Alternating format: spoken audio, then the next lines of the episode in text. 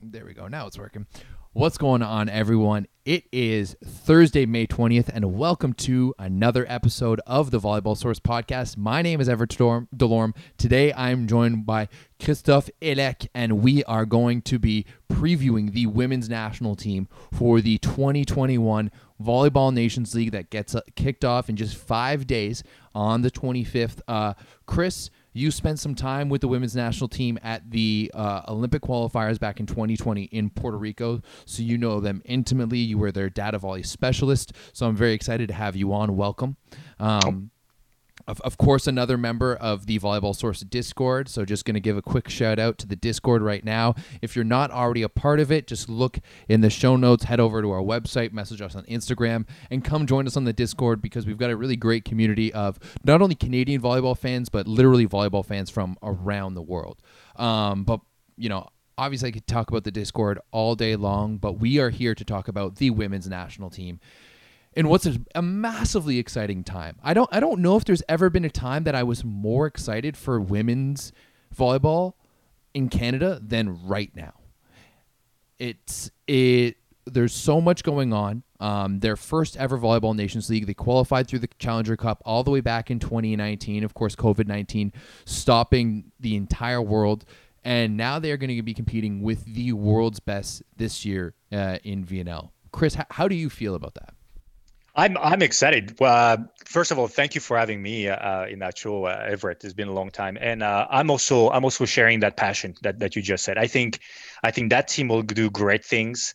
Um, I I think it's it's volleyball is back. International volleyball is back, and I'm just excited just for that. But on top of that, we have a team, a Canadian national team that can do some stuff uh, that is competing against some of the best teams, the, the Brazil and USA. And I'm just like I'm craving for volleyball right now. I want to see those national team play. So I'm uh, I'm pumped. Five days, you said that's it. I'm going to spend the entire day in front of my TV, on my screen, on my computer, just watching that. That's what I'm going to do. I can tell you. The VNL is going to be absolutely insane. You've got 30 days of competition, I think, eight matches a day. It's going to go three uh, days of women's matches, three days of men's matches, and we're just gonna you know flip flop every single day uh, along the way. 16 teams per gender in the tournament, 32 in total. It's gonna be absolutely massive. We never seen anything like this for volleyball, and it's even bigger because of what's going to be happening this year. Not only do we have the Olympics going on, but we also have the Continental Championships going on after that in the fall. So the European Championships, the NORCECA Championships, uh, Asian Championships, what what have you. But it is going to be a, it's going to be a massive summer for volleyball, and as we've both said, really really excited about the Canadian national team uh, that's coming up. So without kind of delaying anything more, we're going to jump right into looking at the roster here uh, for the women's national team. I'm just going to zoom in a little bit more onto our super sophisticated uh, roster slash, slash depth chart that I have here on uh, Google Drive. And uh, 17 members uh, on this roster, uh, some new faces and some old faces. It's a bit of, a bit of a a bit of a mix. Uh, I'm just going to start here with the left side group Alexa Gray, Andrea Mitrovic, Caroline Livingston, Hillary Howe, and Parker Austin are going to be making up the left sides. Down the middle, Jen Cross, Emily Maglio, Alicia Ogoms, Layne Van Buskirk, Jasmine White. On the right side, Kira Van Ryk, who had a massive year in Poland, uh, and of course, Shainah Joseph, who was playing in Japan. Uh, in the setter position, we have Brie King, who, if, if you haven't checked out my podcast, which is Brie King from a few months ago, definitely go do that. So insightful and really can't. We're going to talk about her def, definitely a little bit. Uh, f- rounding out the setters, Danny Smith, Kim Robitaille, and then finally in the libero position, two new athletes, uh, Cassie Bouillon and Kennedy Snape, will be joining the women's national team. That's a that's a great roster. I mean, I I know some of them because I've I've been with them in Puerto Rico, but there are um, a lot of names there that I'm excited to see because I heard a lot of good things and and I saw them train. I want to see how they're competing now. So uh, this is a this is a great 17 uh, uh, roster there. Yeah, I, I definitely agree. Now it's a big roster. That's how it's going to be working for the VNL. When you're playing that many games in that many days, you're going to have to go in, in deep in the roster. So only 12 can be on the roster per game. But my understanding is that you can kind of flip them flip them in and out r- regardless. Um, before we get too too much into the roster, we definitely need to talk about some of the retirements. Um, that we've seen from this team uh, this year. Um, starting off, the first one, no, most noticeable one, um, uh, Kyla Richey hanging up her shoes after a very, very long career. Um, first and foremost, just want to say thank you to Kyla uh, for everything she's done for the team as you know one of the star players of the team for uh, a long time, uh, and as well as as team captain. Um, you're never going to be able to replace a hole like like the one that she left, both on the court uh, in that P two position, but also off the court and the role that she played uh, as a leader for this team. She had um she had a rough uh, year though in, in Paris. She was in Paris with uh, Rudy, yeah, for the and that was great to have them together. I was following them, but there was um it was a bit of rough year for Paris. Uh, not for Woody, who actually won the League B, but uh, um, it was hard. But she had a she had a great um, a great game nevertheless. That was great to see her in Les Mariannes in Paris. So Yeah. happy retirement, Kyle. Yeah, playing for PSC, Paris Saint Cloud, Les Mariannes, uh, as as you mentioned, and just an overall phenomenal career. One of the greats of Canadian women's volleyball. Sad to see her go, but uh, if you've been following her on Instagram, her new um, wine venture, her and Rudy. Uh, I already told her that I would happily volunteer to go be a taste tester. I will, you know, I'll, I'll take a bullet and taste some wine uh, for them a- anytime. Absolutely, I'll do the same. Yeah, Mm. it's good for them. Uh, a few other notable r- retirements. There was a lot of them uh, this year. Both of the liberos uh, from the, from the 2019 team, Jesse Niles and Kristen Moncks, have both uh, hung up their shoes uh, alongside middle Alicia Perrin. We had the setter uh, Megan Sear uh, as well too. Brianna Beamish, uh, another um, retiree, as well as Sarah Chase. One athlete who we won't be seeing on this roster, however, uh, and hasn't retired is Autumn Bailey, who's still uh, rehabbing that injury that she suffered in the finals of the Challenger Cup against the Czech Republic, I think it was. That was uh yeah that was that was tough. I remember Autumn. We all you and me are from Ontario, so we remember Autumn at uh, Defensa and uh, she was playing. She's always a great athlete. So I just the, the other thing I will talk about it is is a relation with Brie because they're a friend. I just want to see them play together. I I absolutely want to see in an international match, have Brie set a goal to Autumn, who's going to just hammer the ball on the line. So I'm waiting for that. If it's not this year, it's going to be next. Yeah, absolutely. It's uh, I I'm very encouraged by what I see on via Instagram and Autumn, Autumn's rehab. Obviously, she was hoping to be playing by now. Unfortunately, that's not possible. But still, we we we we're hoping for the best and and and praying for her because you know what, there was certain times when we saw Autumn and Alexa there on on the left side, like that that run that they had through the NORCECA Challenger Cup, through the FIVB Challenger Cup was the best volleyball I've ever seen the women's national team play by far. And I mean, I know uh, from talking to, to a few of the athletes as well too. That's that's the way they felt as well. And you know what? I'm very excited to see what is in the future, and I really hope that Autumn Bailey can be a part of that. But if she's not, this VNL is really going to be a, a part of figuring out who's going to slot in to that P2 position and who's going to slot into the libero position. Because pretty much other than that, like the top five starters are pretty much set in stone in my in my opinion. Yeah, yeah. The- But before we switch, the other thing that uh, we need to remember is Jesse uh, Niles uh, got a new venture now called Volley IQ. I don't know if you heard about it. You're right, yeah, right? actually. Which is uh, analysis, and, and she's a great lady also. So if, if you got time, look at Volley volleyiq.ca. I'm doing some commercial for her, but it's she's uh, helping teams and coaches to actually do video review, which is extremely important. I mean, you're talking to a statman, but it's extremely important. So I think I, I join you there. The uh, because we unfortunately we're losing Jesse and Kristen. I'm I, I'm waiting now to see who is going to take the spot of the libero, how Shannon is going to play. She's going to play with one in passing and one in defense. Um, how are they going to handle the serve? Because the international serve, as you know, is totally different from whatever NCAA or OUA or and so on. So I really want to see what's going to happen, especially in the first couple set uh, matches. So you're right. This role of the libero there, I'm I'm waiting to see. I'm excited to actually see how they're going to handle that. Yeah, absolutely. Two options for the libero position, both of them coming from Canada. Cassie Bouillon spent some time. I think she graduated from the University of Manitoba in 2019. She played this past season in in, in Spain. I know it doesn't have her as a professional team down down here. That's my bad. I don't know how I missed it, uh, but she played for CV um, Lugo in in mm-hmm. Spain. Uh, and then the other one coming from the University of Ca- of Calgary is Kennedy Snape uh, out of Kelowna, BC. Yeah, and she I think she trained last year in 2019. I saw some video, some scouting video where she was training or 2020. She was training with the NEP. Um, so she's she knows the team, and I'm I'm wondering if she didn't play with the national team senior um, in the USA. I'm, I'm, uh, I'm, memory escaped me. I'm not sure. I know Cassie Bouillon uh, was on the FISU team um, the oh, last the, the yeah. last the, the, the, last one around um, with with a few of these girls, Hillary Howe uh, included. Um, but I'm not entirely sure if either of them played on that.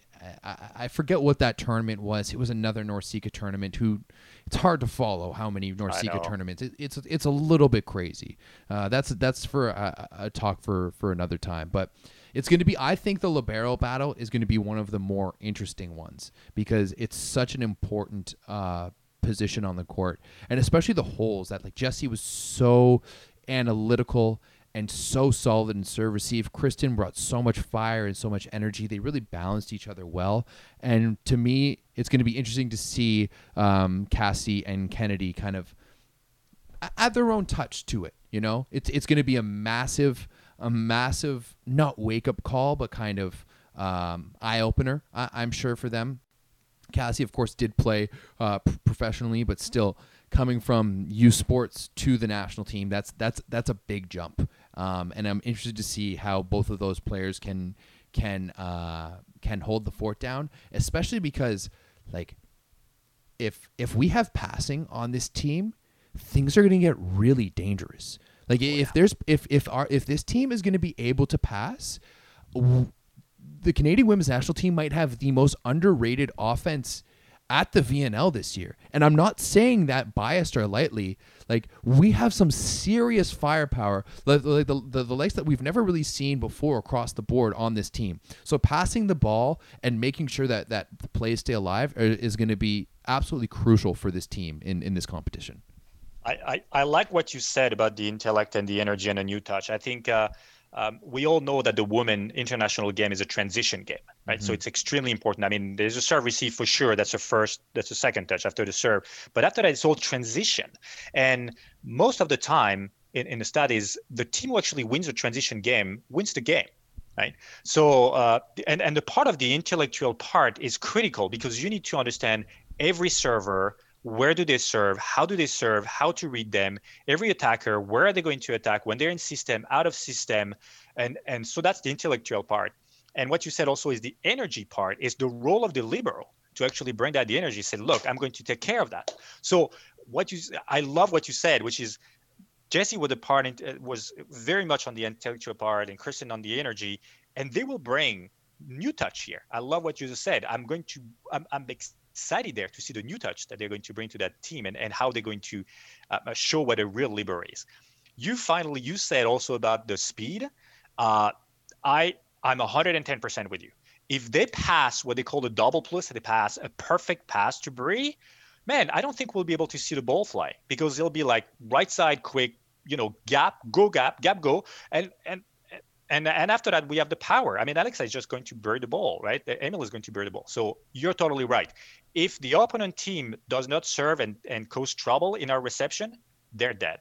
They're going to get the ball right away on the floor. Yeah, absolutely. I, I 100% uh, percent agree. Before we jump into to, to a few more of the starters kind of want to jump into some of some of the new people uh, as we go along. The setters setters pretty much what what we were expecting. Uh, Danny Smith has been a long time member. Other than Jen Cross, I think she's the longest ser- serving member of the national team. Brie, it, it's so funny to me because it seems like Brie's always been around, but she only started playing with the national team at the Olympic qualifiers back in 2019. So even though she seems, even though she's she's almost like a veteran on the squad, she's still kind of newcomer.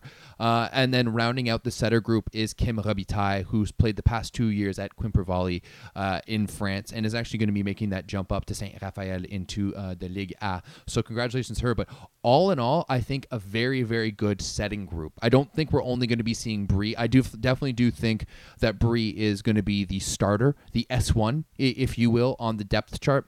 I tried to uh, ask Jen Cross that when I did her a podcast with her, and she gave me the very political answer that we're going to be using all three, and I 100% agree. I think that the three of them bring uh, a different aspect to the game, but at the same time, like I, I definitely think that this is Brie's team, and I'm really excited to see that uh, develop across this VNL. Uh, it, it's great what you just said that it's uh, there are a couple of points there with three points um, i want to show again that kim actually did a great year in france in Quimper, and, and unfortunately they lost in the uh, um, at, at, the end but uh, she she um, she was there and she was people loved her here so it's great for her that she moves to ligue a uh, that team, I don't know if you see, we can talk about it later, but that team in Saint Raphael is going to be huge because they're getting her. They're getting Lisa Arbos, who's actually in the national team in France. So it's good. Um, um, uh, Brie, I can only say good things about Brie. I mean, I, I discovered her in 2019, and as you said, she just studied before. Um, but I, I love her enthusiasm. I love her passion. Um, she's learning so fast. She's executing so fast. She's one of the hardest competitor on the floor and yet the nicest person out of the floor. Uh, it's just night and day. She reminds me of Jen Cross, right? It's like Dr. Jekyll and Mr. Hyde, right? So she's like very nice, but on the floor, she's here to win. And she can set those ball from position one to position four with a terrible speed. So, uh, and and again, so I saw her in 2019, and I'm just waiting now to see how she improved because I know she improved. I know I was looking at uh, uh, AU Pro and I see what she's done and how she improved from week one to week two to week three, and I cannot wait to see the speed of what she's going to set there. It's going to be impossible to stop. And finally, I think you're right. All, all the three, each of those bring a different feeling and a different tempo to the team. And it's going to be great for Shannon to kind of say, okay, this is what this is the setter that I need right now versus this one, or this is that type of setter that I need against that team. So very excited also to see three setters. The question for you though, three setters, usually team bring two. Do you know what we got three? It's a question. It's a trap questions. I don't know if you know that, but well, I think for this VNL, most teams are, are bringing three. Like I think if you even look at the men's men's team, we're bringing Sanders, Blankenau, and, and Walsh, and I think all three of them are going to play.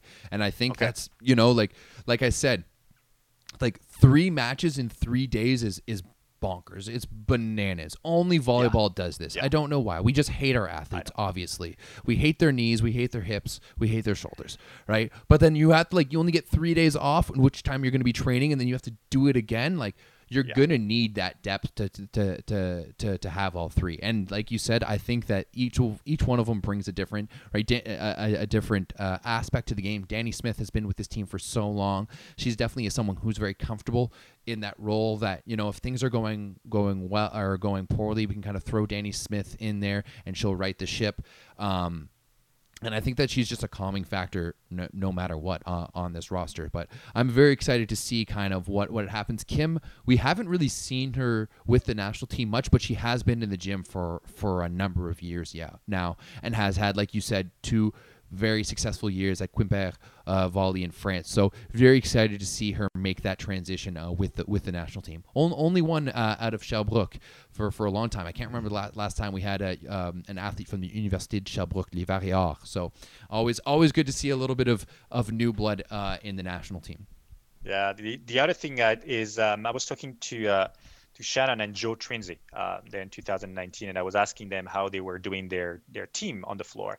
And it's very interesting because at the international level, the connection between the setter and the outside hitter, or the setter and the and the middle, is extremely important. So I got a feeling, without actually putting you know words in Shannon with that mouth, that when Danny is going to play, she's going to play with certain people, and when Brie is going to play, she's also going to play with certain people because that's what makes mm. um, the strategy win, right? It's very important to uh, set and, and, and, and have the connection setter, middle setter, outside hitter to be as crisp as possible. So I'm, I got a feeling that she may rotate certain six or five or whatever, but I, I'm thinking Danny will play with certain, Kim with others, and Brie with others. I may be wrong, and I'll just admit that. But that's that's my feeling right now. I mean, unfortunately, haven't been able to get uh, Shannon Winzer for for an interview or a podcast just yet. Hopefully, that that will come as as we progress a little bit, just to you know pick her brain about what what we, what we can be seeing with with this national team. As we've both said, we're very excited, but there's so many different options that we could see here, and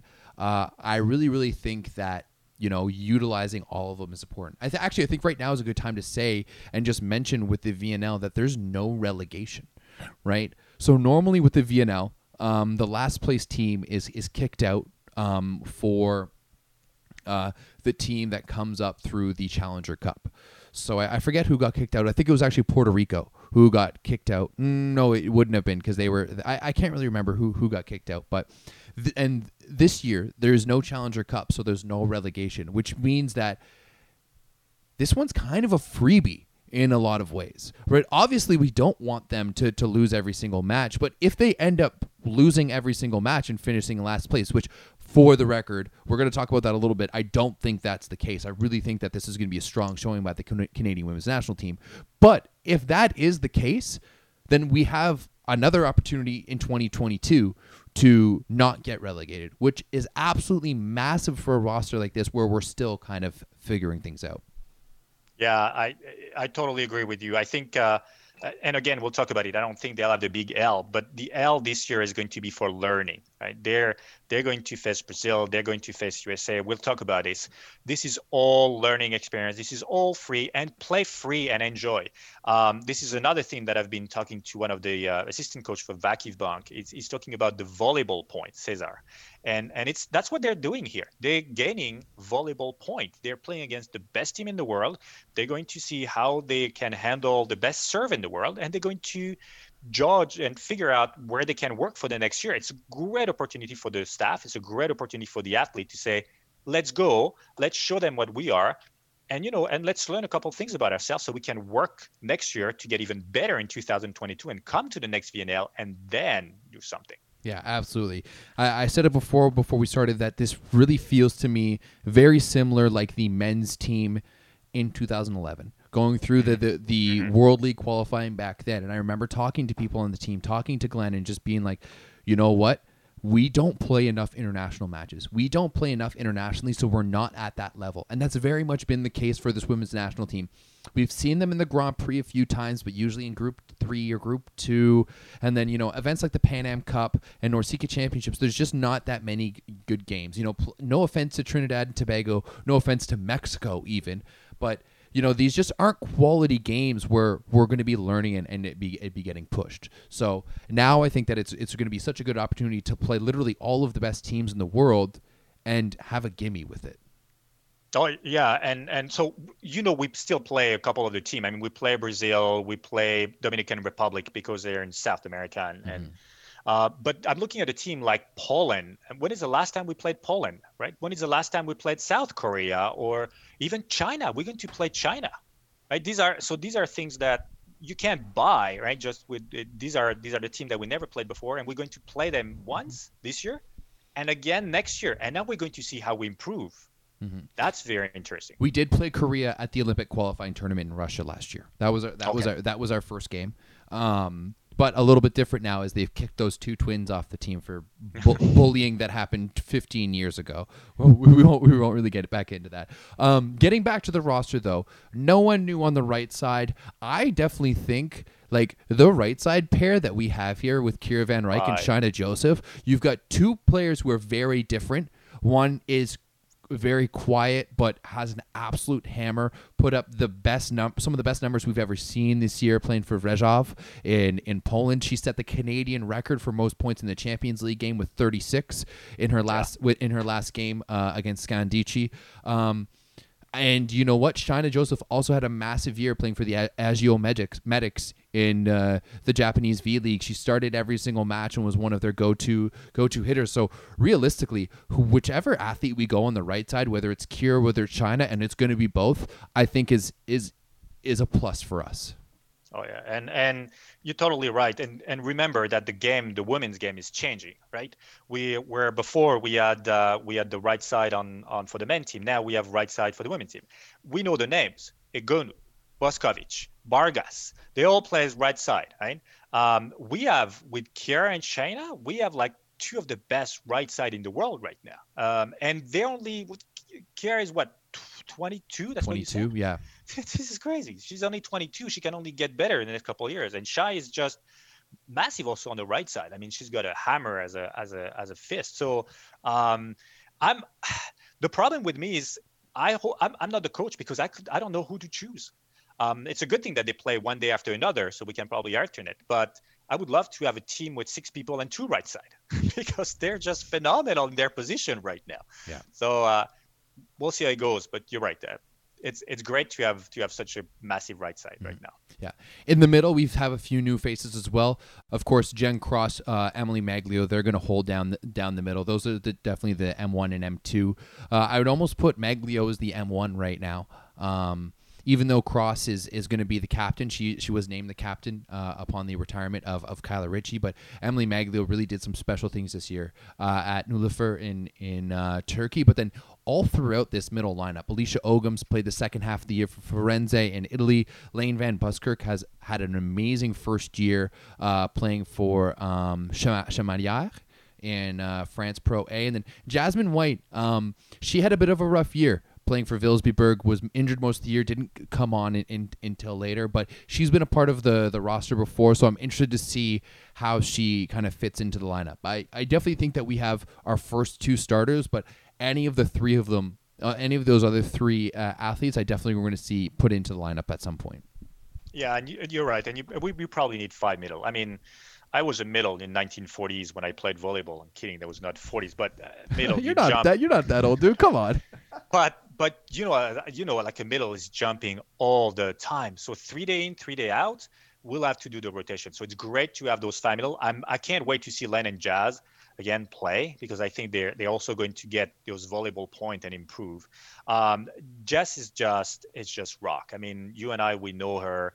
Um, as I said, like Brie, she's like so nice off the court, but as soon as she's on the court, and the example that I got is the first time I arrived at the training in Puerto Rico, and and you meet all these athletes, and and then you start the first hour of training, and Jen just snapped, and she became this person screaming at the net as if it was the gold medal match, and I said.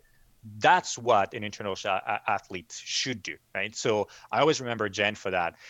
Emily is, in my opinion, the most underrated middle right now because she's just phenomenal as a middle blocker. Right in middle blocker, you got blocker, and um, I'm I'm going to urge the people listening or watching the show right now. The first VNL game that Emily is going to play, I want you to see how fast she goes to the pin, how fast she moves, and how she can read. And and and now you imagine and you multiply by ten because in real life and in real, it's ten times faster what she's doing. So uh, and I can't wait to see those those middle just grow and and and become even better. So yeah, very excited for the middle too. You know, we, we talked about it a little bit before, but I think that Canada might have maybe the most underrated middles in the world. You know, and I, I really think that as we mentioned before, if we can pass the ball and we can establish the middles early, it's just going to open everything up for our outsides to be able to swing away. And I, I really think that a lot of our strength comes from how strong we are we are down the middle. And really goes through well, like one through five. I'm really excited to see how layne van buskirk uh, fits in there. She had a really good second half of the year with Chamalières. and the same thing both jasmine white and alicia ogoms are very physical uh, athletes. And i think that you know what whoever we plug and play there are, are they're going to be able to get the job done Oh, I'm I'm I'm with you there. I'm just waiting, like eating my popcorn and waiting for the perfect pass, and have them run this what they call the go LC, right? So the go is a fast ball in position four. The the L is the step because Emily and Jen can do that, and then then you can see uh, uh the C ball coming from Kara Chai just hammering the ball in the middle. Um, I'm waiting. I know it will happen this is one of the most spectacular play you can see at a national level and they are showing and demonstrating how it's be, going to be done. So absolutely right. A perfect pass. The middle on the other side will have to actually stay proper and, and follow our middle because we have three or four attackers that can just attack the ball right there. Yeah, absolutely. Now moving on to the left side. The left side is where there is going to be a lot of figuring things out. Sure, we do have Alexa Gray, and Alexa Gray is coming off well, maybe one of maybe the greatest one of the greatest Mm. professional seasons for the women's or uh, Canadian women of, of, of all time was a top five scorer in the Ita- in the Italian league was a multiple time MVP in the Champions League, most notably the MVP when they beat VakifBank uh, in the semifinals. You know what? In in that third set where they turned things around, and I know I've talked about this before, but she was served every single ball, went seven for seven in attacking. And you know what? She's one of those athletes that's she's a little bit quieter and she's not going to be that go go rah rah person to get the team going but she's so dependable she's as solid as a rock i didn't have as much respect for her serve receive as i did like before as i did now watching her pass the ball for busto Arsizio this year all year long when they targeted because at a certain point every other team in the league and, and in the world knew that Busto was Alexa Gray on the left side and Camilla Mingardi on the right side. And you couldn't take Mingardi out uh, of the, the serve receive because she was on the right. So every single ball went to Alexa. And not only did she like do well, but she thrived in that position. So I'm really excited to see what she brings back to the national team. However, once we get past Alexa, there is a lot of question marks there. Andrea Mitrovic, she's in the second position there right now because she's the only one who's been a part of this team before. She was a, a part uh, back in, in 2019, but we didn't really see her that much. She finished up at ASU this past year um, and then played uh, the second half of the season in Romania. Caroline Livingston, uh, a former Queen's Gael, she played for Mougins this year in uh, Liga. Lots, lot of French uh, or French league players here on this roster. Hillary Howe, um, who was supposed to be playing at uh, at Trinity Western this year, joining forces back with Brie King. Um, she may be the one that I'm most excited excited to see, and from one of the rumblings I've been hear- hearing out of training camp so far, that she's really been impressing. But you know that her and Brie just have that connection after playing together for so long at Trinity Western, and they're they're such good friends. And then rounding out that uh, that fifth position is Parker Austin, who just finished her year at, at North Carolina and her career at, at North Carolina she did put up some a few good numbers, but it's really tough to see how different teams did, how, how certain players did in the NCAA because some leagues played and other leagues didn't, and you know some had a lot and some some some didn't. She did uh, score. I think her season total, uh, high t- total was was 23 points this year in, in a five set win. Uh, for Parker Austin, so uh, another athlete to watch out for. Coming, she's coming out of Edmonton, but uh, just another athlete that you know can kind of fit in there. And realistically, I'm not entirely sure, who's going to fit into that P2 position between those four. And I really think that there's definitely going to be certain points. Like, there's no way that Alexa can play all 15 matches over the course of this this tournament. So there's going to be times when Alexa's not in, and you know it's going to be up to two of those girls to kind of figure it out and really hold things down on the left side. Yeah, you're, you're you're absolutely right. I, I remember Alex. Uh, first of all, uh, she had a fantastic uh, uh, CEV tournament this year. Um, she she she impresses me because she knows she's served on, and as you say, she's quite. I would say she's also a perfectionist, right? Because I remember um, when I was there, she spent like half an hour working with a coach to to work on her wrist when she was serving because she was not really happy about it. So she's somebody who is really quiet and really perfectionist. And and yeah, she's so stable now in serve reception. That's the way it is, right? A lot of athletes just say, "Well, I can hit the ball. I'm going to be uh, a, a P1." I'm like, no, you have to actually pass because if you can't pass, you can't attack. And you know, because you're a coach and I'm a coach, we always tell that to our athletes. So that's the uh, epiphany. That's the representation of what an outside hitter is. And then after that, you're right. There, there's a, uh, some kind of discussion on who can be the P2. And I, I, Autumn is we're going to miss Autumn for sure. Um, but but uh, it- it's true. I'm, I'm looking at Andrea on one side, and I, I played against her when she was at 18U at E381 in Ontario. Uh, she always impressed me with her jump. She was attacking back row, front row. I don't know what she touches. Do you know what she touches? She's I, I don't. 11.5. I don't know off Um, the top of my head. No, but, I know she's, she's- a banger. Oh, and she's athletic. I mean, I want people to see that she's so athletic and so great. Um, and so I'm I'm waiting to see what she can do. And Hillary, um, so I was lucky to actually see Hillary play. She's also a very quiet lady, very nice. Um, and I was really impressed. I was really impressed how she played in Puerto Rico. She she came in the middle. She can also bang the ball. I'm also even more impressed uh, on how she improved in the past year, um, and and how she became this this super athletic outside hitter. So I'm I'm I'm thinking, yeah, it's going to be there. And then and then Caroline and it's a family of Livingston. I mean, they all play perfectly. And and Parker, I'm just waiting to see what she is because she's just probably the diamond in the rough. So all that um, on the outside you're right. We're going to make them rotate. We're going to make them change. They're going to be, you know, facing the setter. They're going to be facing a triple block on outside the uh, out of system ball. And I want to see how they react. I want to see how they behave. I want to see how mentally they're strong. And I want them to gain those volleyball points because there is nothing better than having a triple block in front of you and you have to score right? So uh, it's it's a great it's a great thing uh, um, we're you're right we're in a great time right now with a with a Canadian team. It, it's so funny um you know Claire Hanna who uh, is a former yep. uh, former libero for the women's national team. Now she is uh, she is announcer. She actually is, going to be one of the announcers uh, for the stream uh, in the FIVB Bottle uh, in Rimini, and she's also going to be doing the play-by-play commentary for beach volleyball for CBC Sports uh, during the Olympics. So big shout out to Claire Hanna. But you know we've we've been chatting quite a bit since she's been getting back into the volleyball world, and she was like, you know, with all these retirements, are we going to be able to to compete? And I was like not only were we going to be able to compete, but I think that this might be the best, like the best we've ever seen. Now, if, if we had been able to keep, you know, no offense to our toilet barrels, but if, if we had been able to keep Kristen or Jesse, just one of them, and then if if if either Autumn or Kyla were here just to solidify that that P two position, it, it would have been great. It would have been a perfect scenario. But other than that, this team is young. This team is powerful, and it really is in, in a lot of ways it's a new era and a new uh, a rebirth for this women's national team. And, and i'm so excited. You know we've talked about it we've alluded to it a few times but this is hands down the best year professionally for women's volleyball canadian women's volleyball right? The things that you know we talked about how success successful a lot of these athletes were but you know what? In years past we haven't had this many athletes playing overseas in good leagues, but also leading top teams in the league. You know, Kira Van Ryk was the top scorer on arguably like it, on one of the best teams in Poland. They finished second, right?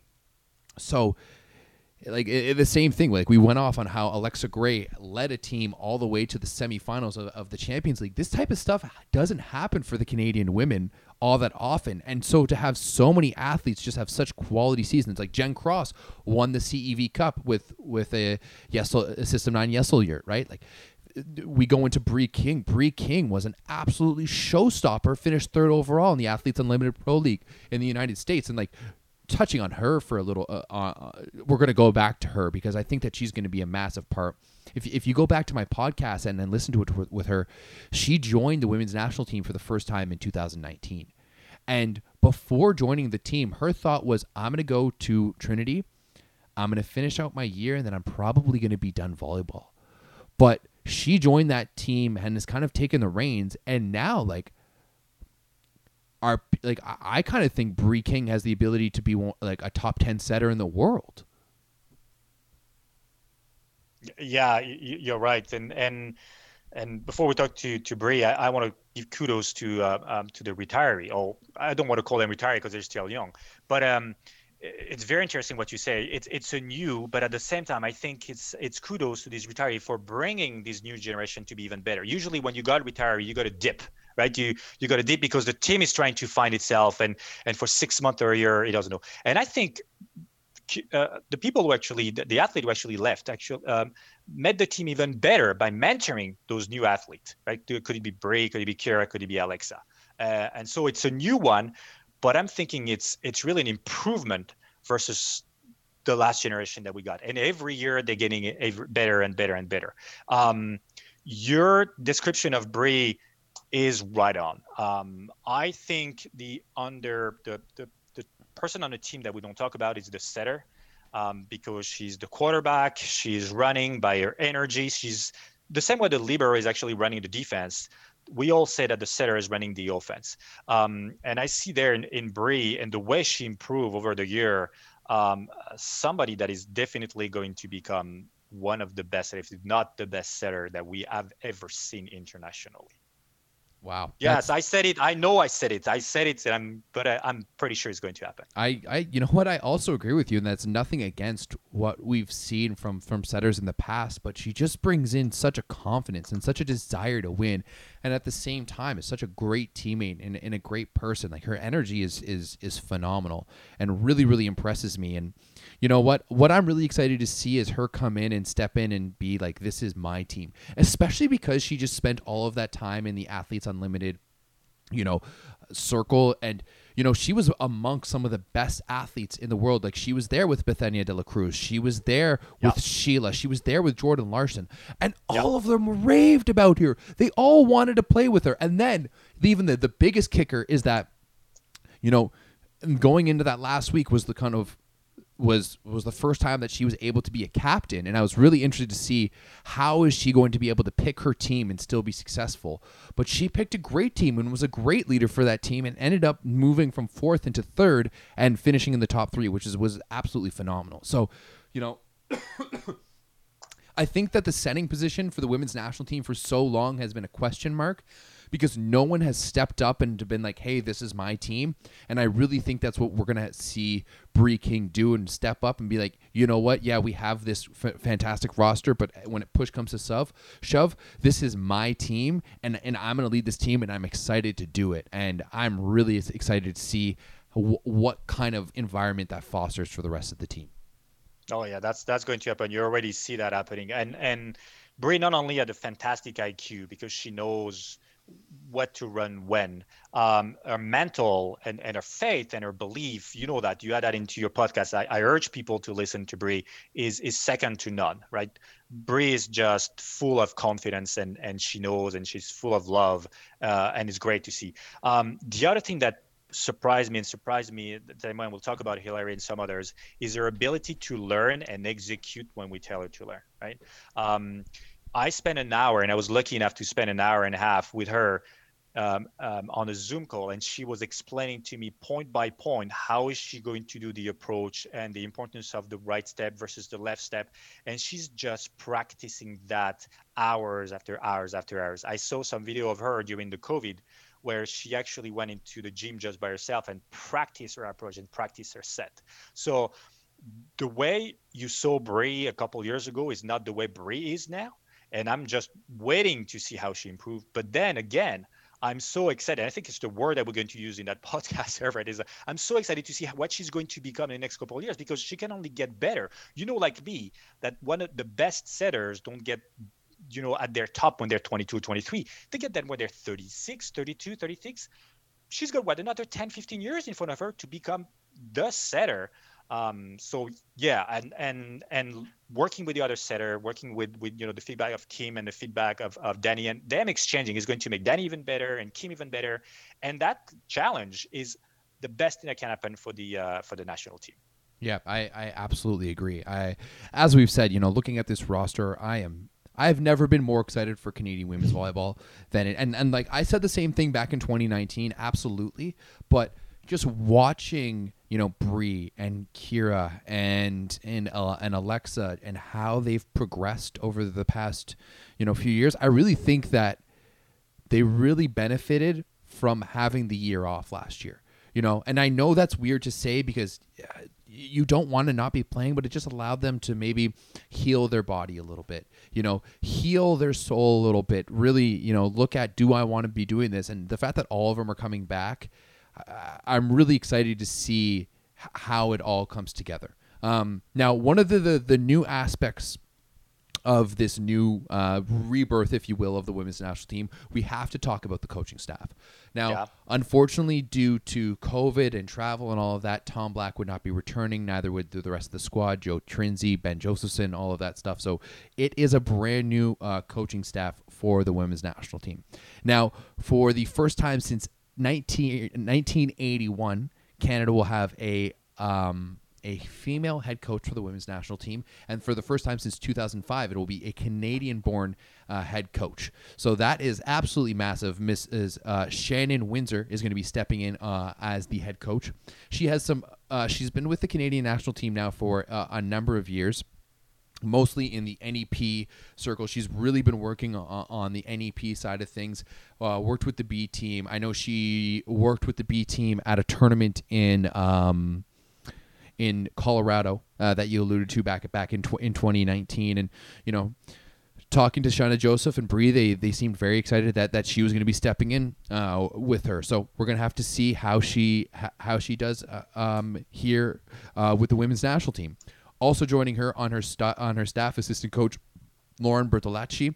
She is another Aussie, I believe, who is um, uh, was the head coach of Viteos NUC volleyball in the Swiss league, and they actually won the Swiss league. So we've got a proven champion in Lauren Bertolacci.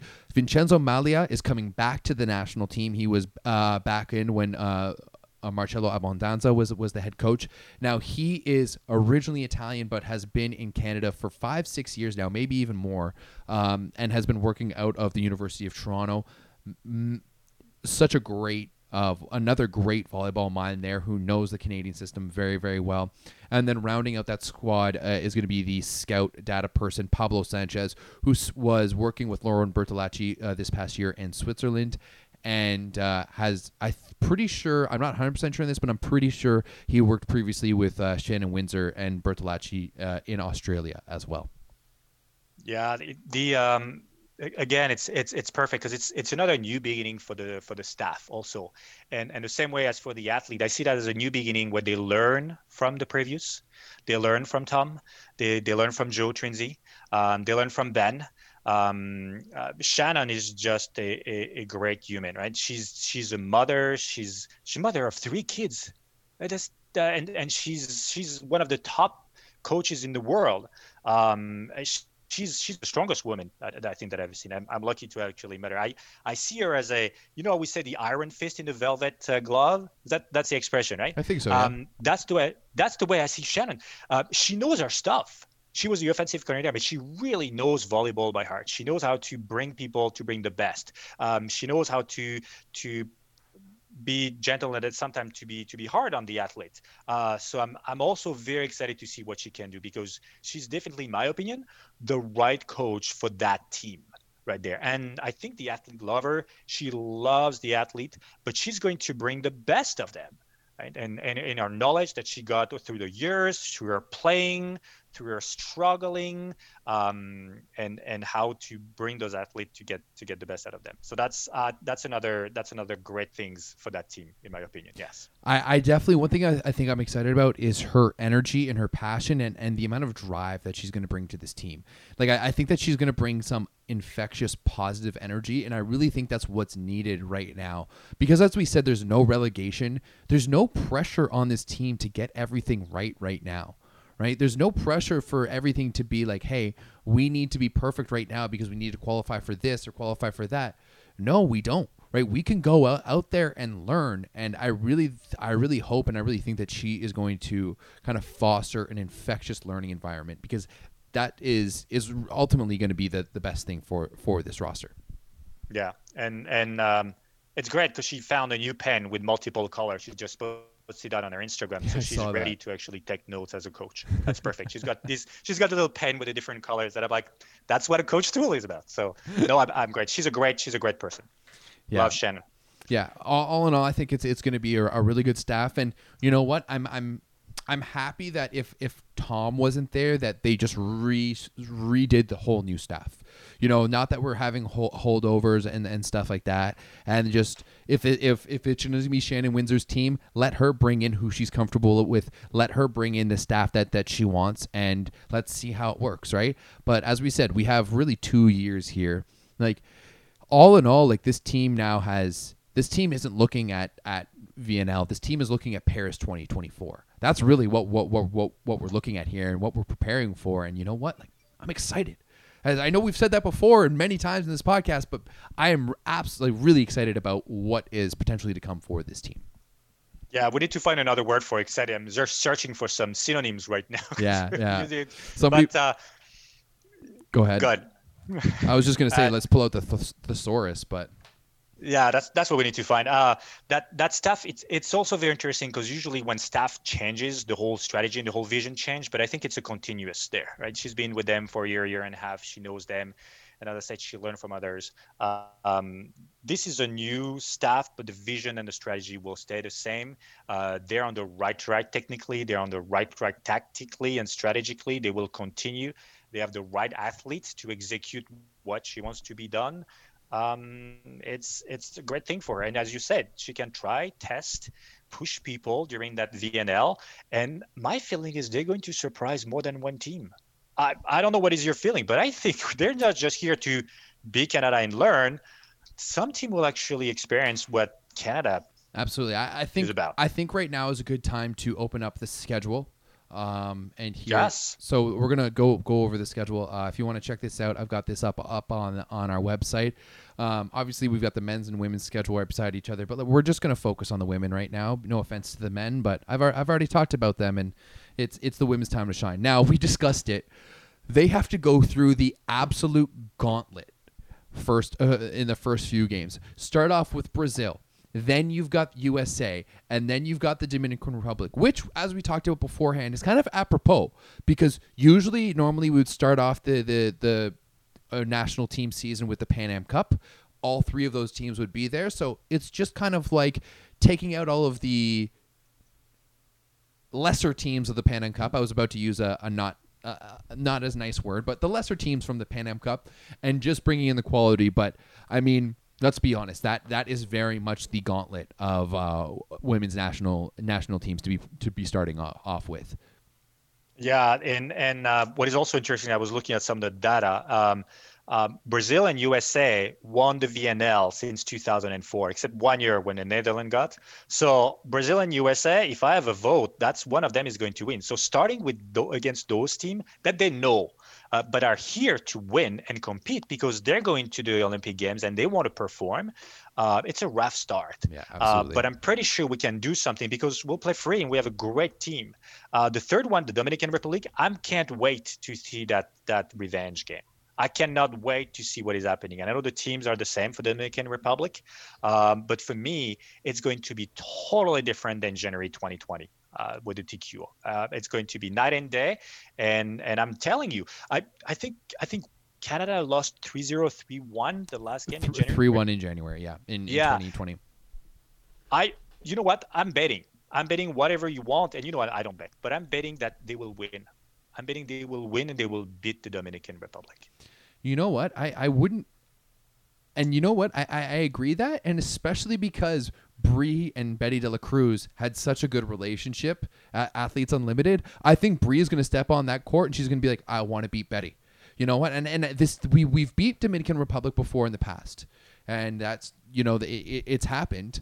So I think that you know with everything coming up, uh, definitely on on the, the the the schedule, that's one of my ones that I, I think we can win, mostly because of the familiarity and kind of what's what's on the line there. Just real oh, yeah. quick, I've also got the, the, the women's rankings off. They're starting off with the number three team in the world, then going against the number two team in the world. Dominican Republic eh, is going to be at number nine. Uh, switching back to the schedule here, as we said, it's three days on, three days off, and the next three teams that they have is Turkey, which oh. which is you know an absolute powerhouse coming in at number five in the world, and then you've got China coming in at number the number one.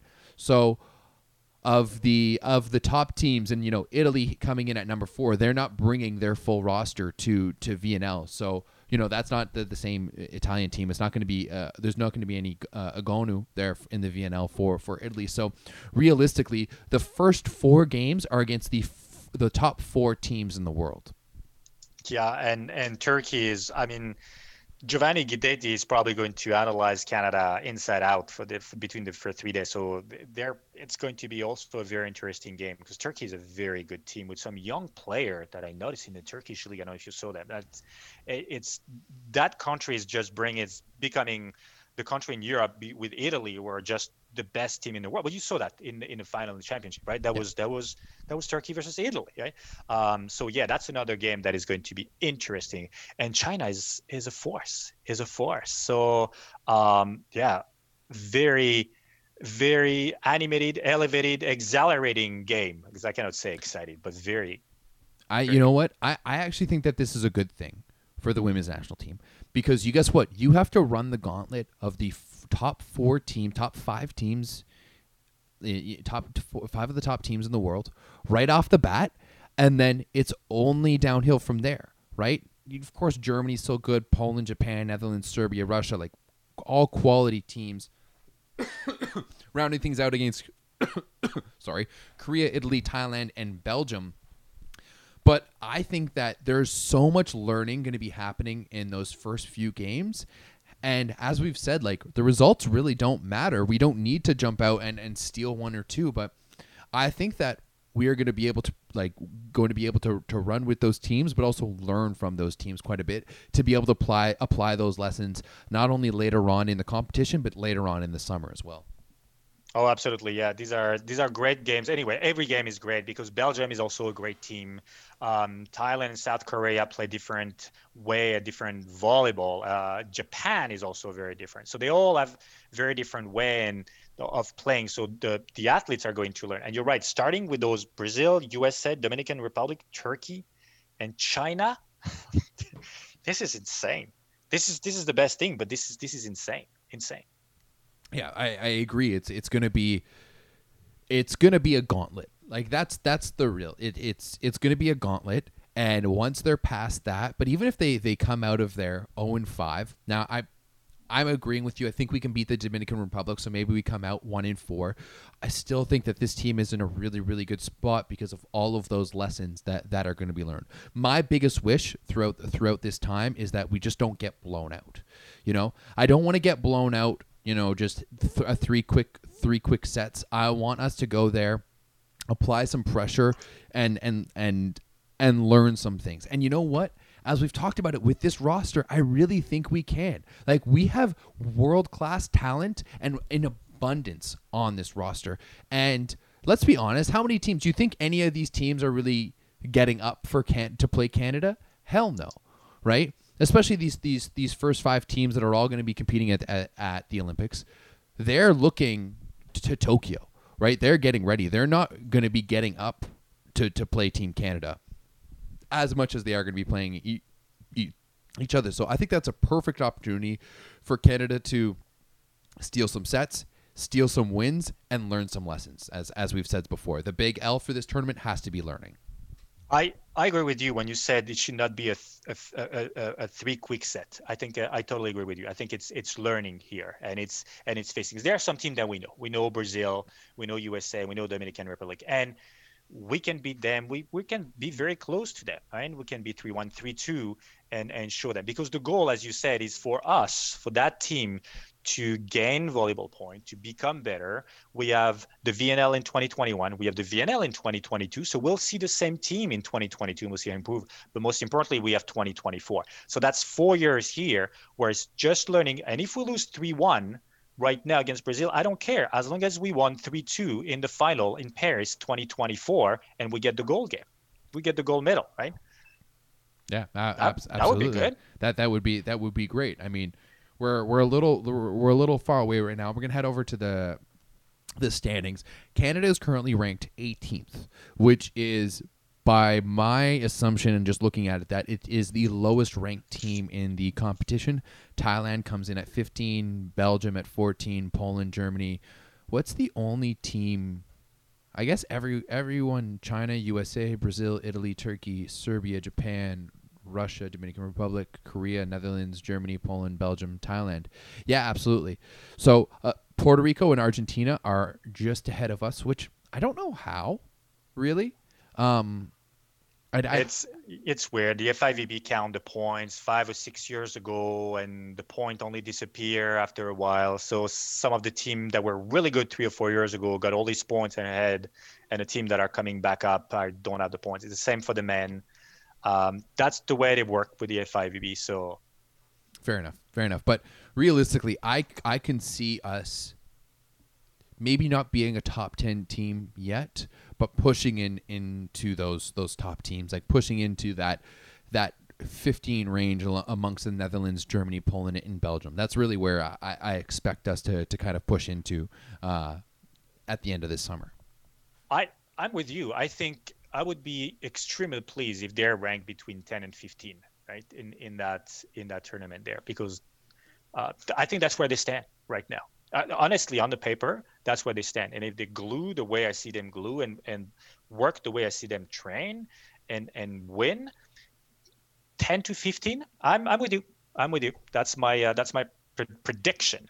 Yeah, uh, absolutely. I'm very interested to see how we do teams uh, against teams. Like I think there's going to be certain teams that are just going to be able to overpower us, but I'm really interested to see how we do against teams like Japan. Oh, and Korea. I know we we did really didn't have a great showing against Korea at the Olympic qualifying tournament back in um, 2019. Uh, you know, I, am pretty sure that was the game that we saw Marie-Alexandre Bélanger get injured right off the bat, and you know everything just kind of got messed up. But I think that you know there's games against like Japan and Korea that are very winnable just because this team is. It, it's it's it's not the same team, but in the same in the same way, I think it is, is such a it's sorry, it is the same team mostly, but I think in a lot of ways it's a completely different team. Mainly coming down to the confidence factor that some of these athletes have, you know, gathered over the past few years, and I think that so many athletes coming back from really really strong professional seasons and they're coming back to the national team i think that's just going to be able to bolster and make them believe that like hey you know like Kira can go, I can play with the best of the best, right? Alexa goes, I can play with the best of the best. Same thing. I mean, trust me, Jen Cross knew when she was 11 years old that she could play with the best and the best, and she she would have told you herself back then as well too. But she still believes that. Same thing with Maglio. So I really think that we're like I'm beating a dead horse at this point, but I really think that it, it's going to be a a very surprising run for the women's national team. Kind of, I, I, think, kind of along the same the same lines that we saw with the men's national team at the beginning of the last decade. The way we saw the similar, similarly to how Dominican Republic really jumped up at the beginning. You know, throughout the, the, the 2010, same thing with Iran on the men's side. I really think that the Canadian women's national team is going to be going through that that that process. And what's even more exciting is how much skill I know is coming through through the the women's next gen team and the the junior team as well. And that you know. Uh, a few years ago was was the first time in a while. It's crazy that was the first time that the Canadian national team ran a junior a junior program, but we're already seeing the fruits of that labor labor come through. And I couldn't be more excited for the spot that women's indoor volleyball is right is in right now in Canada. Yeah, I'd, I'd like to bring those 26 or 30 athletes there so they can they can learn volleyball because I can see already what's coming behind and and they're pushing and they're as good as, as what we see at the senior team. So um, that next generation is is also very and again we'll use the word exciting because what is happening right now is great for volleyball Canada, but we're going to see the fruit uh, this year, next year, maybe this year. I'm pretty sure this year. I, you know what? Between you and me, and and uh, playing against Korea and Japan is, is, great because these are teams that are ball control, probably not um, not not overpowered like others. But at the same time, I think that it's going to show um, a different uh, face of the Canadian team because they will have to actually control the game. They will have to to run the game. They they are the one who are going to be in power there. And I think they're not going to be the underdog versus Korea or Japan. They need to actually win instead of beating up or you know being only against USA and Brazil. They will need to just run the game. Korea and Japan have fantastic defense, so they will just need to put the ball on the floor. It's a different game, and that's where I want to see the mental and the resilience of our of our team there. Yeah, I, I absolutely agree. I think the the mental game is maybe one of the areas that has lacked a little bit in the past years. And I think we can look at specifically about the difference what happened to the team after Autumn Bailey went down, you know, and they were beat. They were just just absolutely running a train wreck through the Czech Republic in that final match. In that third set, Autumn goes down with just a horrific knee injury, and you know what? It, it's still pretty amazing that they were able to pick everything up and win, right? And and and win that match um, and and qualify for for the VNL. But that injury really set, sent ripples throughout the team that was affecting them all the way to the qualifier in January. You know, and that happened in June, right? And so we've really seen how the mental the mental toughness of this team was was really lacking. However, I do think that this team is going to be a lot stronger mentally because of how deep they are. You know, and yes, there's there's a big drop off as Alexa in the P two, but I really believe that all four of those athletes believe that they can be the P two. And that's something that I love because I think that it's going to give them a, a better option and it's just going to give the team a little bit more confidence than they've they've had in the past, and that's really what uh, really what I want to see. Like I think that this could be a, a confidence building VNL for the Canadian national team. Yeah, I like the word confidence. I think you're totally right there. The and and you talk about mental, and if you look at the past year, um, they grew mentally. I mean, Alexa grew mentally because she lost, unfortunately, in, in a CEV, but she probably learned mentally what's happening. Uh, Jen won and she learned mentally. Uh, Kira lost in semifinal and, and she learned also mentally, right? She learned. I think Kira's like like if you look at how she started the Champions League compared mm-hmm. to how she finished it, night and day. Like the realistically, the reason why Rzeszów didn't do well in Champions League is because Kira Van Ryk didn't really show up for the first couple of matches. Like if you look at like when they played Scandicci and Busto and, and was it Schwerin? Yeah, it was the the, yeah. the German team Schwerin. I can't pronounce it. Some some German come in and, and help me out and, and say it's pronounced, but she was almost nowhere to be found. But when she got her second chance into round two, like it was it was it was way different. She was a much different player. That's why I'm really excited that she's going to be going in, into to Turkey, where the media coverage is probably like women's volleyball in Turkey is absolutely massive. And you oh, yeah. know this by any time there's a CEV thing on YouTube, the Turks take over the the the the the, the chat board and they love their their volleyball. Like VakifBank against Conegliano was such a hugely contested thing because of how supportive Turkish volleyball or Turkish volleyball fans are f- for their teams. So I think her going to Turkey is really like she is going to be going in with the top teams and she's going to have some pressure on her and I, I really think that she's going to be able to thrive in that in that position. Yeah, no, it's it. We're going to see that. I think uh, uh, we'll use the same word again, but it's um, it, it's it's the right thing at the right time for those athletes, and they're they're mature and they still have to learn, but they have so much to show us. This is uh, uh, this is unbelievable. Yeah, I think another thing that I really want to see from this team is developing an identity.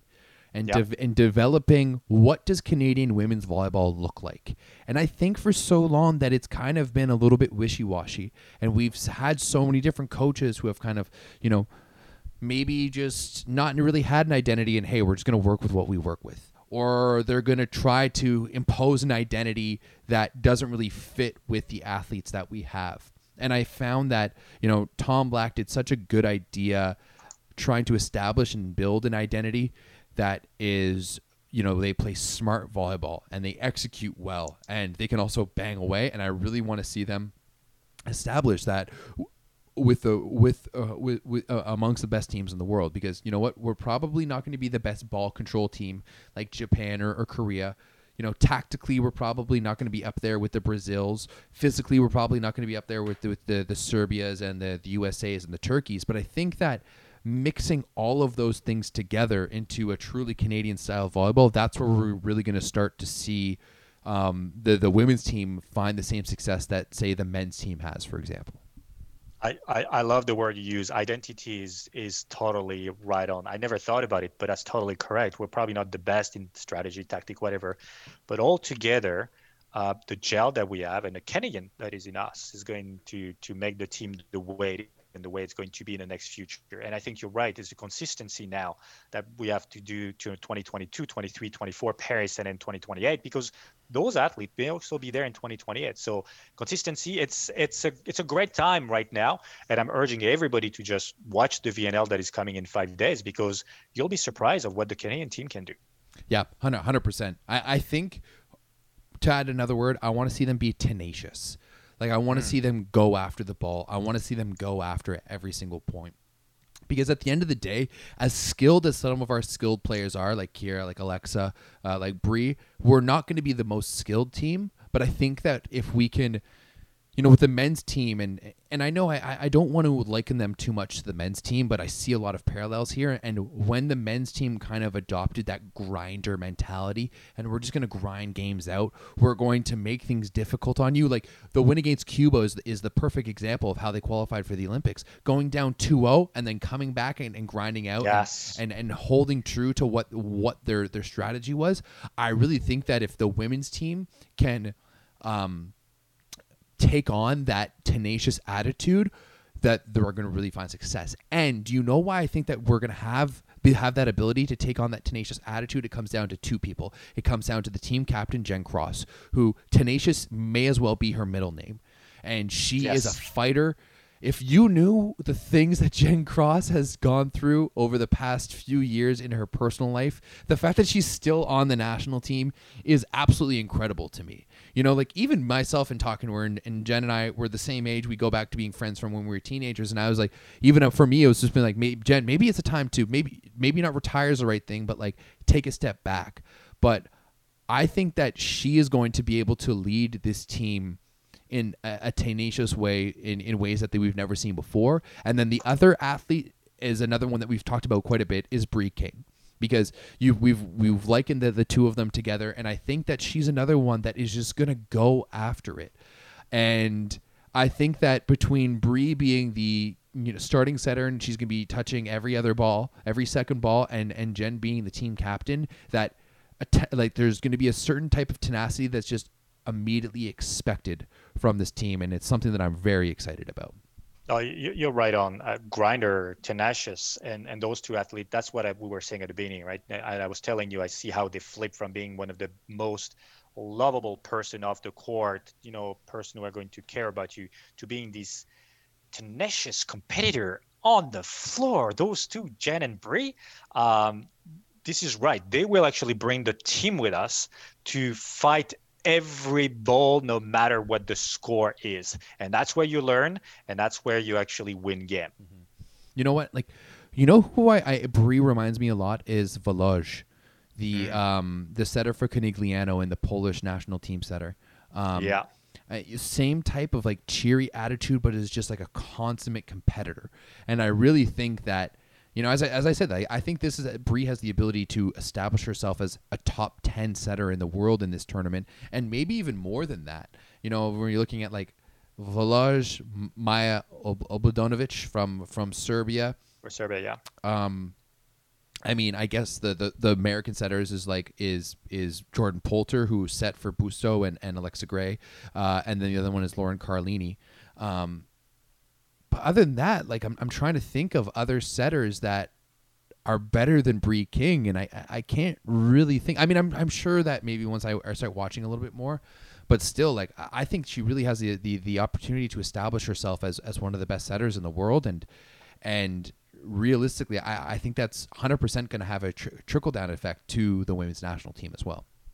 Yeah, and and remember, as a setter, it's not just putting the ball in the right place, consistency at that level, right? It's it's IQ, it's mental, it's great, um, and and it's all that makes like a great setter, which is bringing the team up, setting the right person at the right time, and learning, learning, learning. And she has all the capabilities there, and she, and and she's great. So yes, we we are going to see that. That's another prediction she'll become one of the best setter of the tournament. Another thing that excites me about Brie is that she showed her ability to set to the athlete.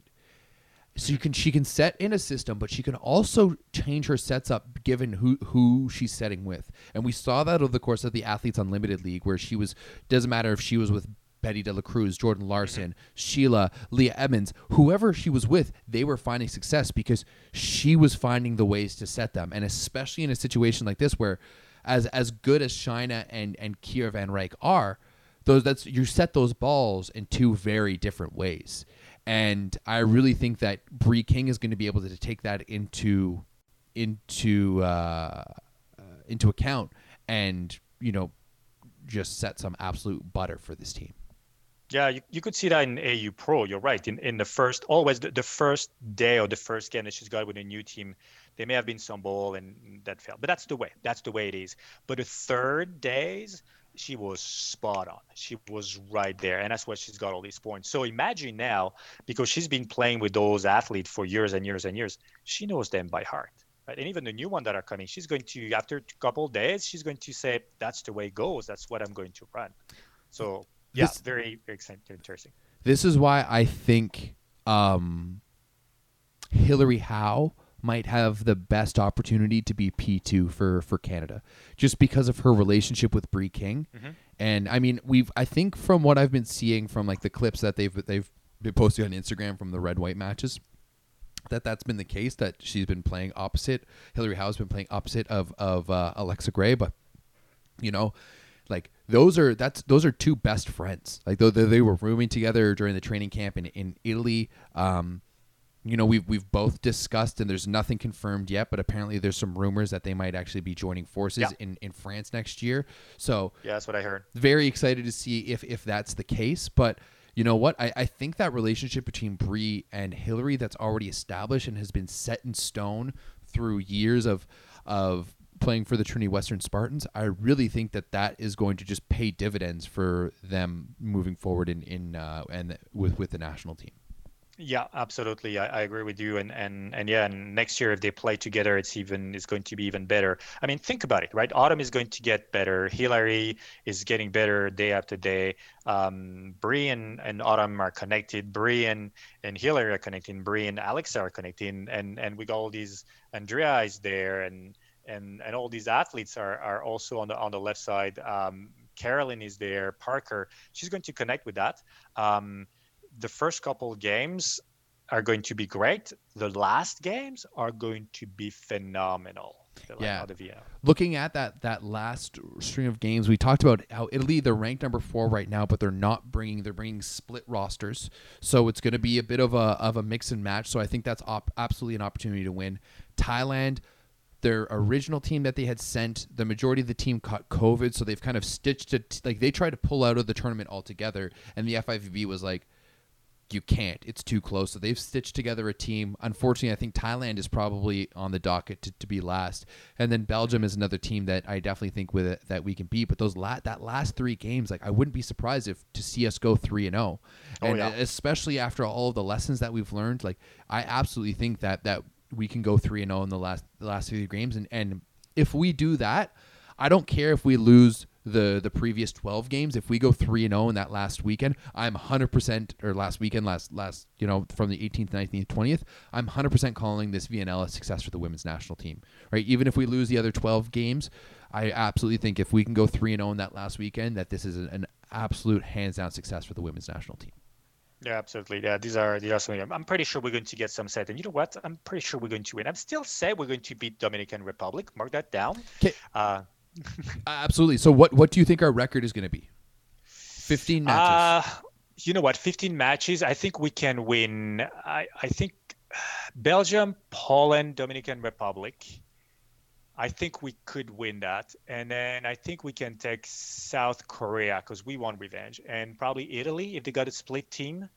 Um, yeah, we should have five five good victories. And then what I'm very interested in is how we're going to compete with a team like Brazil, China, and USA. Right? Um, a, a loss three two for me is a victory. Hundred percent. Absolutely. If we can get a point out of those matches, oh yeah, massive, yeah. massive win for sure. I I'm going to go one better. I'm going to go six and nine. Okay. Okay. I, I think we're going to go six and nine. Um, and I think that we are really going to surprise some teams. I, I don't think that we're on anyone's radar right now about being a top team, and I really think that we are going to su- surprise some teams by you know how young and exuberant this this team is is going to be. I, I really think that, as I said, I think we're going to be tenacious. I and I think that we are going to have firepower. That if we can pass the ball, and as you said, if we can keep the ball alive in transition, that will make yep. some some of the biggest differences. And you know why I think that we're going to be able to keep the ball alive in transition is the quality of our blocking in the middle. Right? We talked about how Maglio, we talked about how Cross, how quickly they can get back and forth. And I think that a lot of times we're going to be able to establish a strong block and good defense around it. And that's really going to allow us to to make games difficult for teams. You know, if we're not gonna if we're not gonna win a game, I really want to see us make life really difficult against Brazil, USA, Turkey, China. You know those big teams, Ser- Serbia as well, uh, uh as well, of course, to you know make them make them remember that yo, like playing Canada, it's no walk in the park. Right, that was one of the first things that the men's team did, and I mean, like, hey, if we look back to the, the men's team and there, actually, yesterday was the ten year, no, nine year anniversary of when Canada beat Brazil uh, three two. Oh, yes. in, in, in, here in Toronto uh, back That's in back in 2012 uh, in, in, the World League, and that was kind of like the opening of like, hey guys, like Canada's here to play. You know, we beat Serbia at the 2010 World Championships, but didn't move on from pool. Beat Brazil, and then I mean, in, in 2012, and then the rest is history. And we've beat everyone else since then. So you know what? I wouldn't be surprised if early on we beat one of the big teams too. That's interesting. So you're saying that we're going to beat Brazil and we're going to beat Serbia?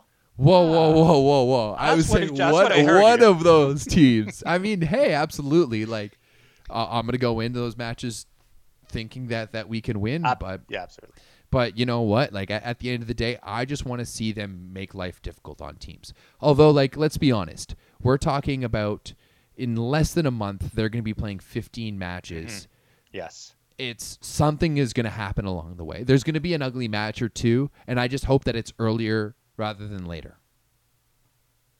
Yeah, who knows with the COVID what's happening? Who knows? You know, he's going to be tired and everything. So you're right. We'll take one one game at a time, um, but with a squad that is just um, um, phenomenal. I think it's a it's a great squad surrounded by a great staff uh, with a great strategy and great tactic, and um, I wish them the best. That's going to be very interesting VNL. Very yeah. interesting. I think it's going to be really exciting, guys. If you want to check out the VNL, um, if you want to watch all of the matches, you can go head over to Volleyball World TV. Unfortunately, the sale is done, so now it's back. It's only twenty bucks mm-hmm. for for the month for for eight matches a day for 30 days. That's a damn good price. Men's yes. the best men's and women's volleyball. Like that is, I'm going to be glued to my screen the entire time. But if you're just interested in the Canadian matches, CBCSports.ca will be live streaming all of the Canadian matches for free. So if you just want to watch Team Canada, you don't need to pay a dime. You can just watch it all on CBC Sports. Of course, we'll be featuring the streams uh, right here on volleyballsource.ca. Um, you can you can check those out. But you know what? It like it's going to be a great month of volleyball and as as we've both said before, cannot be more excited for this women's national team and the potential that they have heading into their first ever volleyball nations league. Yeah, I hope my boss is not listening because I may be sick a couple days uh, during the next month.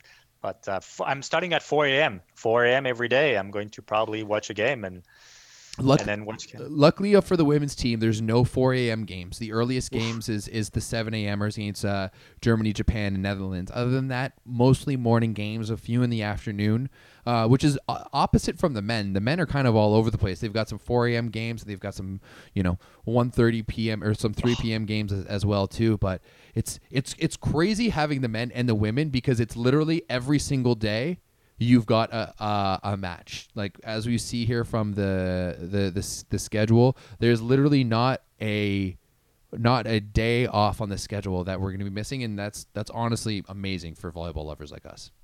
Yeah, volleyball Canada every day. I love it. Yeah. Like, what, what best could happen? Yeah, absolutely. Well, Chris, did, is there anything that that we missed? I know you are a stats guru. Ah when actually just a quick story about Chris when we were watching the NCAA finals this year. Uh, big shout out to Halt, Halton Hurricanes who were doing a, a Twitch stream for it. Chris wasn't watching the match; he was just watching the stats, and yet was coming in into the chat board with some crazy insight. It, like I didn't know that. Like it seemed like you were watching the match. I didn't know until like halfway through that you were just watching the stats. So you are a stats guru, and we thank you for that.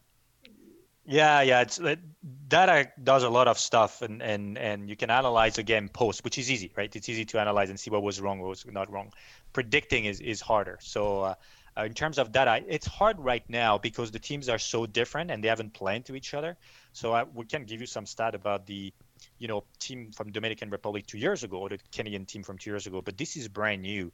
Um, the stat people and the data people, and I know them, are just they don't know right now because they haven't seen the team play for for for month and month uh, because of COVID. So the first game is going to be a surprise from everybody, and then it's going to be a lot of sleepless night because the way they do is they get the data and they don't sleep until the next day where they give the game plan and then they don't sleep again because they're still studying the new game so i'm you can talk about the athlete but i can tell you there are some people that are not going to sleep for 30 days they're the stat people but that's the way it is and we'll get the data we'll get better we'll understand what's happening um, and some of the team will need those data because they're going to the Olympic Games. So they're going to.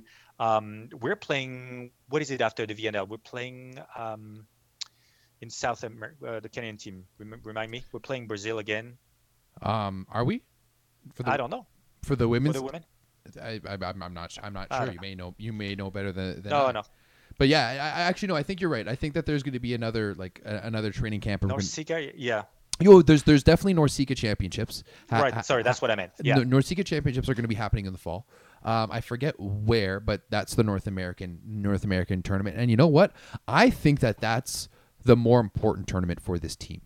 Mm-hmm. You know, I think that we use VNL to learn, and then we go and kick ass at at at NORCECA championships and take a spot on the podium, which is something that yeah. we've we've had a hard time doing in past years.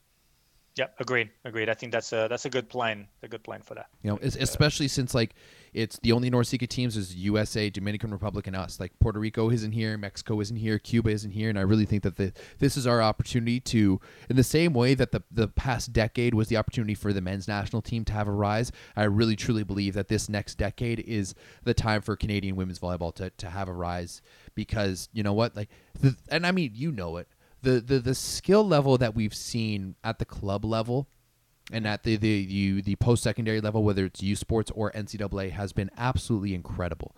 And the yes. growth of the game, especially here in Ontario, has, has been absolutely massive. And you know what? I, I can't say enough about some of what the clubs have been doing in here in Canada, and I really, really, truly think that we're going to start to see the buy-in with the women's national team. You know, for so long, we just had athletes who would come and, and they would have great seasons and, and great careers post secondary and then just kind of float away. But now I really think that the women's national team is going to start creating that identity that athletes are going to start determining earlier, being like, I want to go play for the women's national team. And I really, really hope, hope, and really think that this VNL is going to be the catalyst for that because we're ne- we've never had the opportunity to watch this much women's volleyball before in Canada. This is going to be the first time in, in forever. Mm-hmm. And not only are they going to be able to watch quality volleyball, but they're going to be watching quality uh, volleyball against the best teams, right? Imagine if we managed to, to score a win against like Turkey and then Turkey goes on to do great at the Olympics. Every single fan who watched that game will remember when Turkey's doing great at the Olympics that like, hey, we beat that team. We can beat those teams. We are just as good as the top teams, and that is what is the most one of the things I'm most excited for about this VNL. Yeah, that, that's great. And and you mentioned a couple of things that people should be proud about, right? I mean, uh, um, I, I, got two nationalities, but but I'm really uh, I love the way Canada uh, works in terms of pipeline and bringing the athlete to be the best. I mean, I don't know if you remember, but a couple years ago we were always complaining that our athletes were not playing abroad, right? They were staying in Canada, and now look at that. Not only they're playing abroad, but people want them, right? And they're winning so something is right here in, in, in Canada. Something is right to actually bring the best to the athlete. The, just just to, we're gonna open this real quick, just to take a look here. Almost 40 athletes, and I think that that may have been more because I definitely missed out on on a mm-hmm. few on a few athletes. But I think over like about 40 female athletes were playing professionally um, wow. this year, which is the most ever and is is mm-hmm. absolutely incredible. You know, there's been years recently where there was maybe a dozen maybe 15 yes. and yes. not athletes playing in top leagues like like Italy and Poland and and Turkey like there was this year. So the growth of Canadian women's volleyball has been absolutely massive and um, I really think that it's just going to we're going to start see that quality at the national team level again. Like even like if you look at like uh, for example where is she here? Um, Kelsey Veltman. Kelsey mm-hmm. Veltman mm-hmm. is is an athlete who turned down the national team, and she led the women's Bundesliga in blocks playing for Potsdam. Or Danielle Danielle Brisebois, who's another yep. athlete who turned down the national team, or, or, she actually retired from the national team a, a, a, while ago. She was the top scorer in the German Bundesliga playing for Vilsbiburg. So we're starting to see that we've got athletes who are very very good playing professionally both on the national team and off and that's when you're that's for me that's when you start to see that that hallmark of hey this is a very very good good program, and Canadian volleyball is growing, and that's really why I'm I'm very excited about all of this. Yeah, I'm I'm with you. I'm with you. That's uh and and between you and me, I I love watching women volleyball. I love watching men volleyball, but it's so fast. But women volleyball, you got these crazy rallies, you got this crazy defense, you got this strategic. Um, I I the uh, we're talking about the NCAA. That the final there was an unbelievable game. Um, the final of the CEV between VakifBank and, and was also another. Uh, I, honestly, I preferred the women's final over the men's final. It was just yeah. it was so loaded. It was back and forth, and it was two very good teams with exciting offenses. And you know what? Like at, at a certain point in the men's final, like you know, Zaksa just started running, and it, and it was yes. fantastic to watch. And I and I oh, loved. Oh, yeah. I was cheering for Zaksa the entire time, but man, just watching how much it mattered to the the to the women. You know, for me, it's realistically when are we going to be getting a real pro league? Nothing against Athletes Unlimited. I loved what mm-hmm. they did, but I don't think that has a long term. And I know they're going to disagree with me, but this is my own opinion. I don't think that has a long term place. But realistically, for me, women's volleyball is the most undervalued sport in North America. And once we start valuing it as much as other sports, like it's it's only going to get better from here right? Like some money bags out there is is eventually going to see how many women are playing the sport of volleyball in both Canada and the U.S. and how much quality is coming from Canada, the U.S., Mexico, Puerto Rico, all that stuff. And to me, if there's not a, a real professional league established in, in North America in the next ten years, like there's a millionaire out there who is missing out on money. You know, like someone needs to step in and start a real league and just float them the money for 10 years like we did the MLS because yeah. guess what? Like there is so much potential here, and there's so much un- untapped potential that like w- the sky is the limit realistically for women's volleyball in North America, and I really hope that the women playing in this VNL and having as much exposure as they are and having the team that they do that it's only a catalyst for good things to come for Canadian women's volleyball. Absolutely, yeah, yeah, and and the other thing I wanted to add is is uh, um, I, am going to urge people to go and, and see the sport live, the women volleyball, because the speed is is nothing nothing that you see on TV, right? You can see on TV and it's great, but seeing it live, it not only it's, it's speed. And I, I remember myself just just scouting stuff. So you're behind the court and you're scouting, and it's so fast and so many rallies. I think at one point we had 36 rallies that were going over the net. Um, so I'm urging people to just see that because this is nothing uh, like like on TV. The other thing that I realized is I was lucky then again to be in Puerto Rico, and Puerto Rico was playing the Dominican Republic, and that's the first time I was watching a game with about five to six thousand people in in the arena, and I can tell you, the scout because they were typing so hard and making so much noise, our laptop was jumping on top of our knees because the whole arena was moving and we couldn't actually scout. So that's another thing that I, I, I think if we manage to get that and if we manage to get this big area with 5,000, this is one of the most phenomenal sports to see live. Absolutely. Both women's and men's volleyball is, is, is phenomenal, but I definitely urge yes. you. It's it's really too bad. There's there's I, I will close it out with this one thought, these two thoughts. First of all, I think that it's absolutely a perfect scenario for the women's national team to have the bubble this year because you're taking away all those variables of travel. You're taking away mm-hmm. all those variables of of you know because of because before you were always traveling with 14, now you're traveling with 18, right? Mm-hmm. It's all going to be in one place. It's very much like a club or post secondary scenario where you're all staying together and you have that chance, as opposed to traveling, maybe playing at home, and there's all of these other distractions. But this, you just get to tune everything out, tune everyone out, and focus for one month, focus on the team.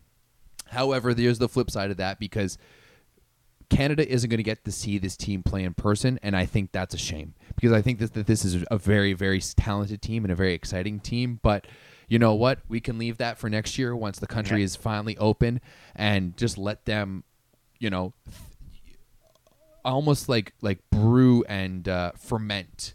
You know, in in yes. in the bubble, just like a good beer or a nice wine, it needs some time to to sit in the bottle and, and ferment a little bit. That's really what I want to see from this women's national team throughout throughout the uh, throughout the tournament.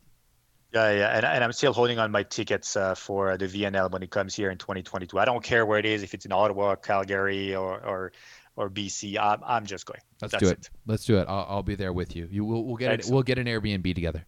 Absolutely. Well, Yeah. I'll cook. Okay, great. I mean, I'm a pretty good cook too, but you seem very confident, and you're French too, so you know, Not- and not Quebecois French. No, I'm Yeah. not going to say real French. France French.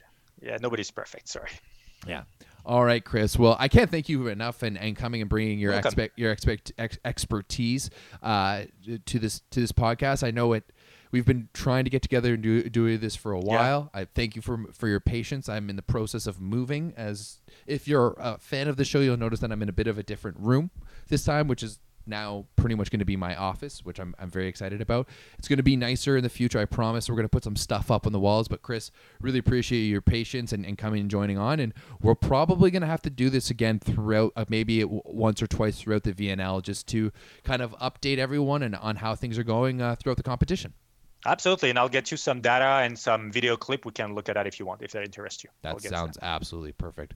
Well, guys, once again, make sure to check out the Volleyball Nations League. It kicks off in five days, May 25th, Canada against Brazil. It's going to be a banger. And yeah, we will see you next time. Chris, thank you so much, man.